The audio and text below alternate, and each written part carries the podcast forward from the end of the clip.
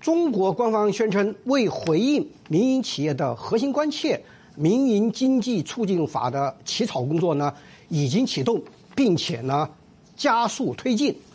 此前呢，中共当局在去年的七到十二月间呢，曾经发出数道金牌，推进民营经济。这其中呢，包括壮大民营经济的三十一条，设立民营经济发展局。优化民营经济法治环境，强化金融支持等等。但清华大学今年年初发布的《二零二四年中国经济展望报告》指出，当前民营经济信心与活力仍然严重不足。当前呢，中国民营经济的核心关切问题是什么？这部法律是否能解决民营经济关注的核心问题？民营经济的信心与合力严重不足的问题呢，究竟应该通过什么方式来解决？今天呢，我请到了两位嘉宾一起来讨论我们上面提出的几个问题。第一位嘉宾是北京之春荣誉主编胡平先生，胡平先生您好。小平好，张杰好，听众观众朋友好。第二位是独立时评人张杰博士，张杰博士您好。小平好，观众朋友们好，胡平老师好。这个北京啊，在对民营经济呢进行了一番严酷的打击之后呢，现在啊决定搞一个民营经济促进法。那么从这个字啊，从这个文字表面上来看呢，是否不是民营企业的坏消息？那么我想请问张杰博士啊。是北京是撞了南墙呢？啊，想跟民营企业家和解呢，还是基于别的考虑呢？要制定这么一部的新的法律？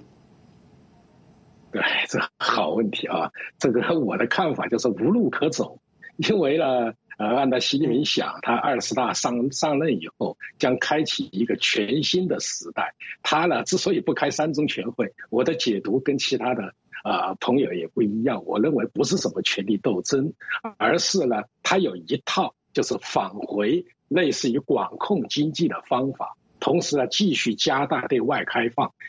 啊，然后呢，就是形成一种为他的战时状态啊做准备等等。就是说，他有一套自己的想法，但是他没想到的是，啊，这个疫情过后，中国没有出现报复性的反弹，中国的经济。出现了低迷，或者说进入了通货紧缩，于是，在慌忙之下推出三十一条，其实加起来有一百多条这种啊政策了，还是什么白名单呐等等，但是还是不行啊，就是三驾马车几乎全部熄火啊，就是我们说拉动经济增长的一个是内需，一个是投资，一个是出口都不行，在这种情况下，习近平不得不就停下来。啊，开始怎么啊对民营经济进行促进？但是民营经济呢，你无论怎么说叫波澜不惊，原因是什么？不是说没有法律，其实中国法律已经很多了，像物权法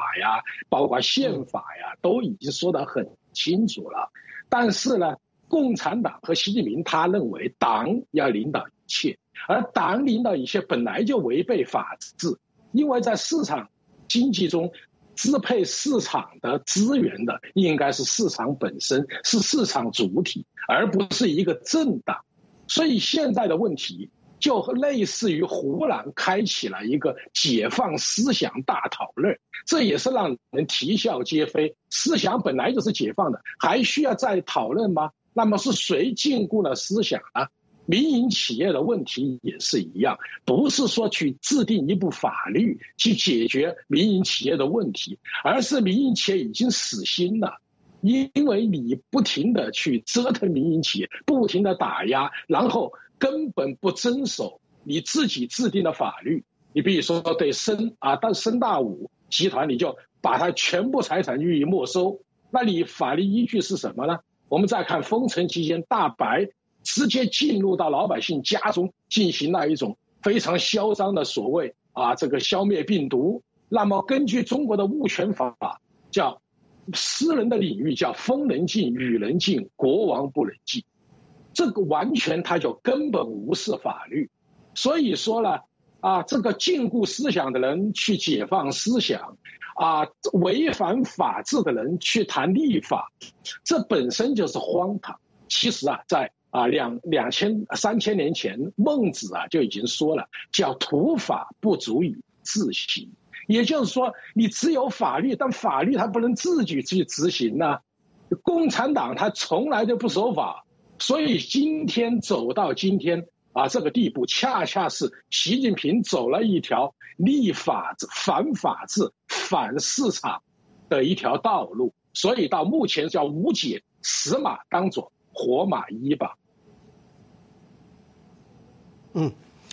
这个我有一个问题啊，始终不解啊，就是说，因为这个跟这个现在他又回过头来啊，要去找民营企业去解决问题，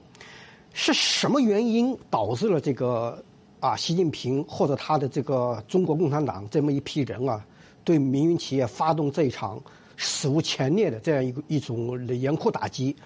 你说民营企业做大啊，威胁中共？那么，我想这个我们的观众或者我们的嘉宾啊，都应该知道，就是说，迄今为止，我没见哪一个发达起来的企业家举起个举起来了反共的大旗啊。这个无论是在国内的，还是到被迫害以后到国外来的，没见一个人去反共啊。这个东西好像用资本家做大以后去反共这个东西来解释。啊，中共对这个民营企业的那一轮残酷打击或严酷打击呢，是否不合理？但是呢，似乎另外一个就是说呢，这个北京的这个领导人有一个伟大社会的一个新梦想，例如说啊，社会主义的初心啊，共产党的初心啊，共同的繁荣啊，这套意识形态驱使呢，导致他们对这个民营企业家进行了一种严酷的打击。那么，我觉得这种可能性是不是更大？胡平先生，嗯，我觉得当然后一种可能性更大。在中国确实还没有出现哪一个民营的资本资本家呃挑战一党专制，呃想分享政治权利。这当然不是说中国的资本家和外国的不一样，那是没有中没有中国的资本家就没有政治诉求。问题是呢，中国发生过六四，在六四之后，那资本家在政治上就采取了这种呃退缩的这种立场。就像很多资本家讲的吧，要亲近政府，远离政治，呃，那么所以应该说这几十年来，中国的民营资本有了很大的发展，很多资本家也在社社会上呼风唤雨，有很大的这个影响力。但是呢，他们确实没有向一党专制发起挑战的这么一种呃动向。而习近平之所以要采取打压民营企业、打压民营企资本家。主要还不是出于维护所谓一党专制的立场，而这确实是和他的呃，尽管是已经大大变色了一种所所谓初心有相当的关系。嗯，他现在初心当然和早先的初心已经有很大的不一样了。呃，毕竟他没有想打算像过去那样子呃消灭私有制，把民营资本家视作敌人。但是呢，他对于民营企业的发展、民营资本家的做大这件事本身。出于对这种政治控制的这种考虑，还是感到不满或者是不安的，嗯，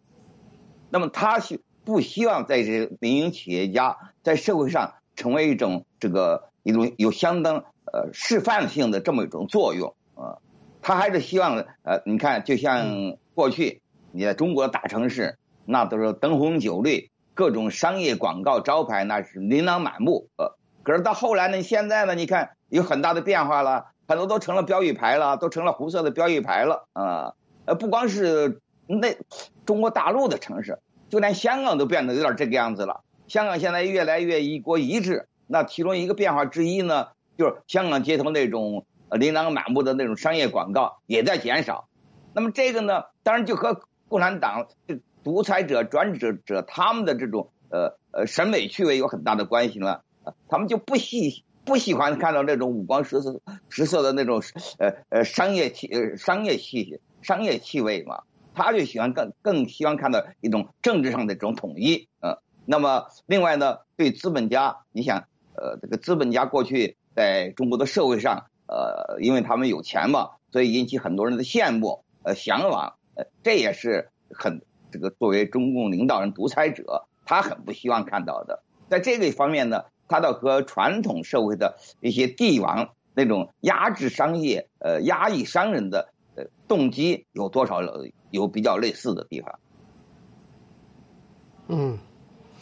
这个在北京啊，严酷打击这个私营经济和民营企业家的这个时刻呢，啊，北京发生了两件事情啊，就是两篇文章，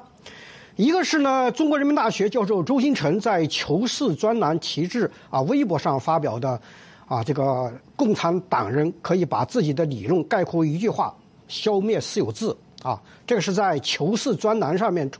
这个有关的这个刊物上出现，但是这个东西出现以后，给这个舆论的震惊是很大的。另外一篇呢，就是至今仍然挂在新华网和人民网上的一篇文章啊，李光满先生写的。他说呢，从蚂蚁上市被叫停，到中央整顿经济秩序、反垄断，到阿里被罚一百八十二亿，滴滴被查等等等，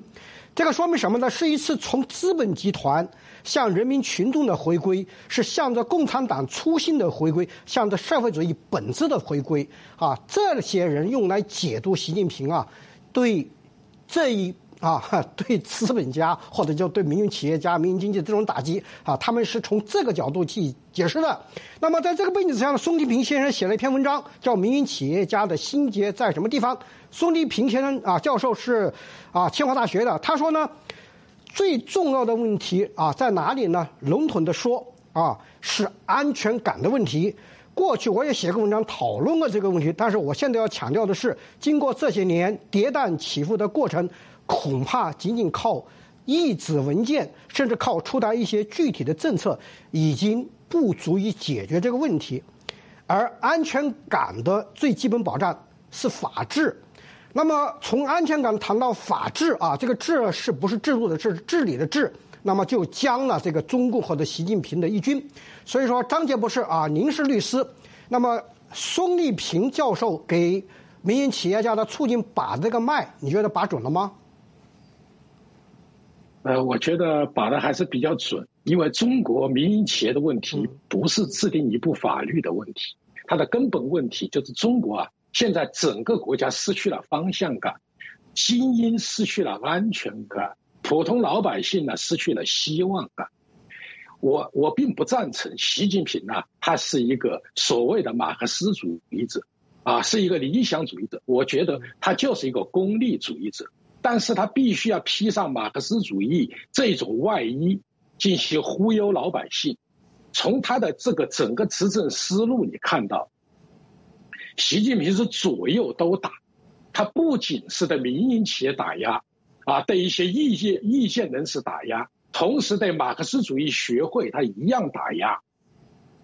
如果他是一个理想主义者，我们就会问：马克思啊是主张言论自由和普选的，而习近平恰恰是七不讲八不说啊，然后禁止对这种所谓民主化的进程。他提出一个所谓全过程民主，简单的说啊，我们理解一个集权国家有一个有一个法则，就是反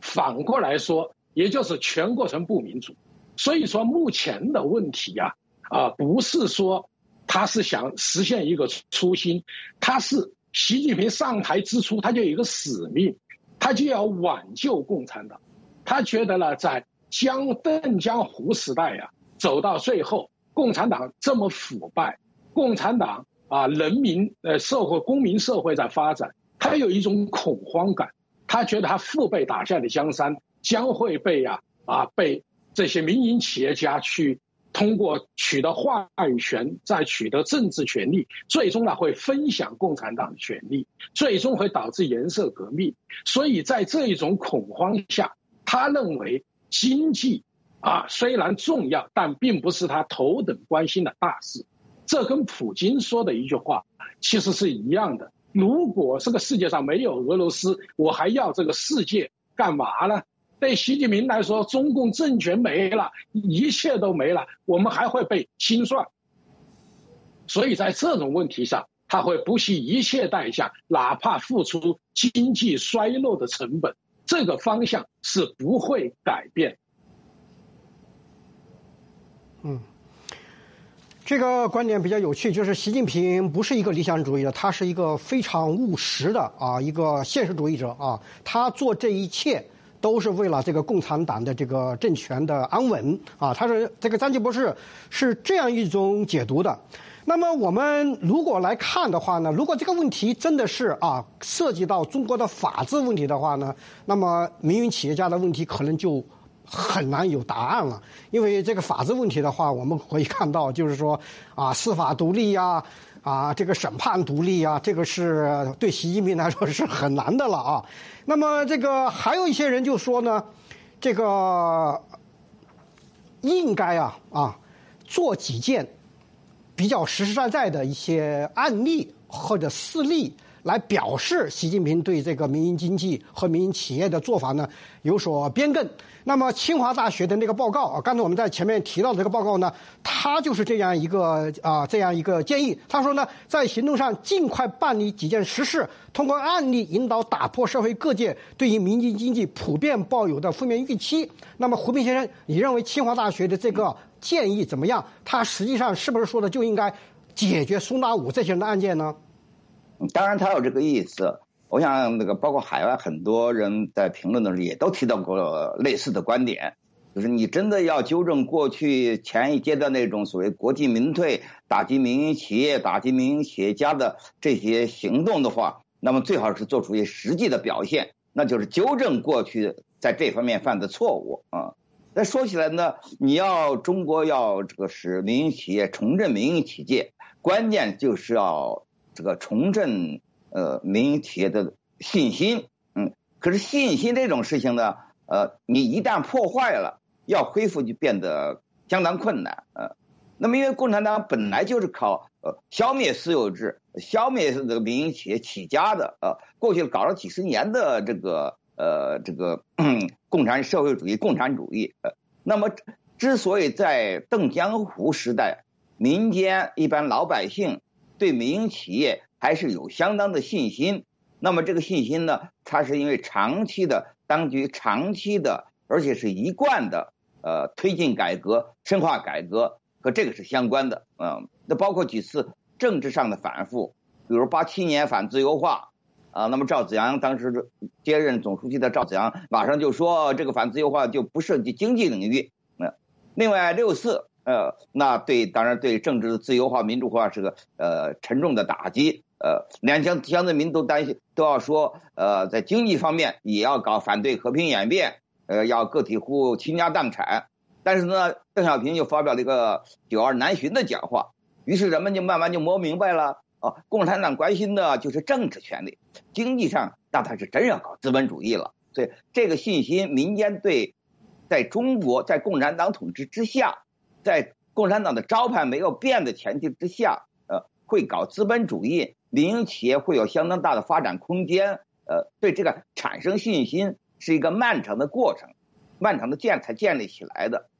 另外还有一点很可笑的就是呢，就是其实呃，在中国老百姓之所以对民营企业呃有了很高的信心，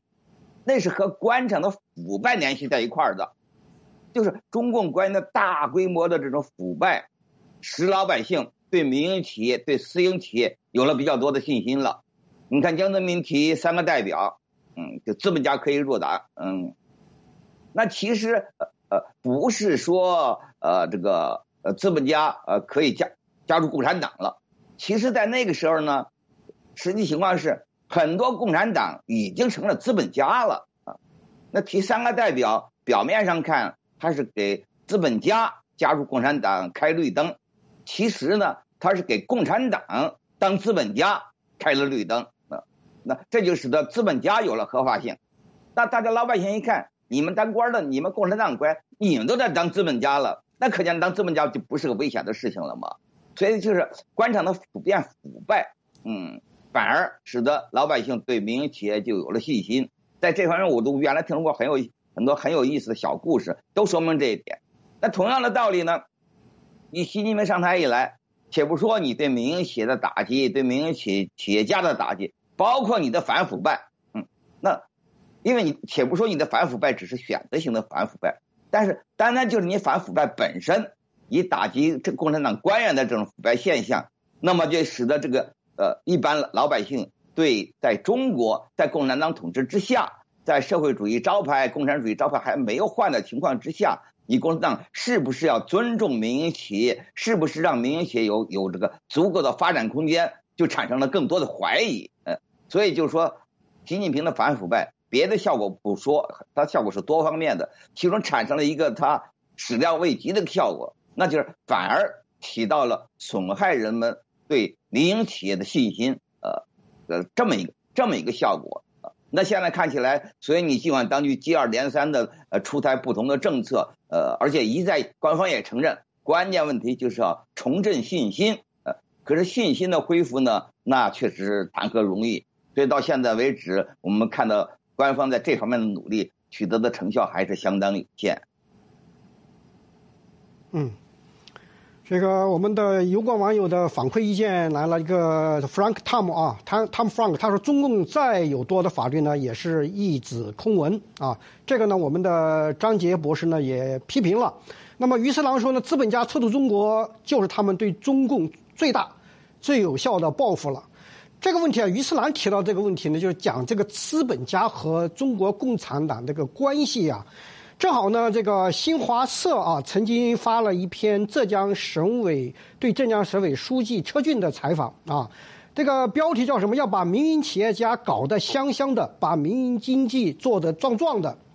那么这个标题出来以后呢，就有人说新华社真够高级黑的啊，还有人说这感觉就像养猪啊，所以这个也有人啊把这个中共跟民营经济的关系啊，把它称作养猪论，也有人把它叫做韭菜论。那我们都知道，猪养大了是要。杀了吃的，那么韭菜长高了是要割了吃的，所以说呢，民营企业家或者就是啊养猪这么一个养猪论，或者是一个韭菜论呢，这样一个呢，很多人用这个来比喻啊中共和民营企业家之间的这个关系。那么张杰博士你怎么看？嗯，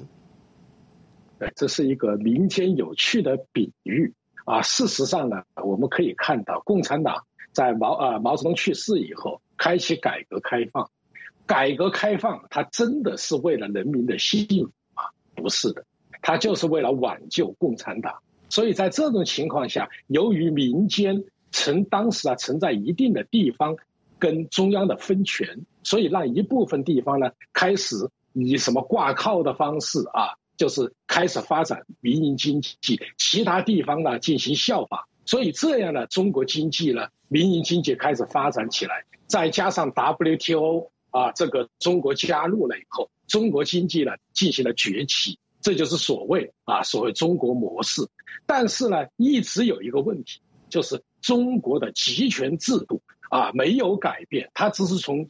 集权回到了到了后集权，这就带来一个很大的困境，就是习近平如果继续啊推进改革开放，因为大家知道市场经济就是法治经济。必然要健全法治，他就会对中国的啊中共的整个基本的政治制度进行改造啊，甚至出现颠覆性的变化，就会出现前苏联的状态。而习近平上台就是为了阻止这个东西，叫无有一人是狼儿。他对苏联的解体啊是悲痛欲绝，而我们觉得苏联的解体很好啊，共产党中国的出路就在于和平演变。所以在这种情况下。他不惜牺牲经济啊，进行打压。那么大家可以看，他执政近十一年，对民营企业的打压是无啊无所不用其极。比如说反垄断，对啊阿里巴巴罚款一百八十个多个亿。那么谁在垄断？还有二十秒多的，嗯，好。所以说从这个角度来说啊，共产党是不允许任何机会去挑战他的啊秩序。他必然对民营经济的打压是不会放手的。这个最后我们念一条啊，这个塞尔网友啊，来自油管的点评，他说：个体商业啊行为的基本常识，经商以盈利为目的，主要目的为利润，放大国家经济。若要长久获利，政府的就要为商业、为经济服务。中国这种反商业常识、反经济规律的行为，能走多远啊？这是我们的网友点评，我要感谢我们的北京之春荣誉主编胡平先生和独立视频人张杰博士呢，参加今天的十四大家谈。两位嘉宾呢，在节目中发表的都是个人的观点，不代表美国之音。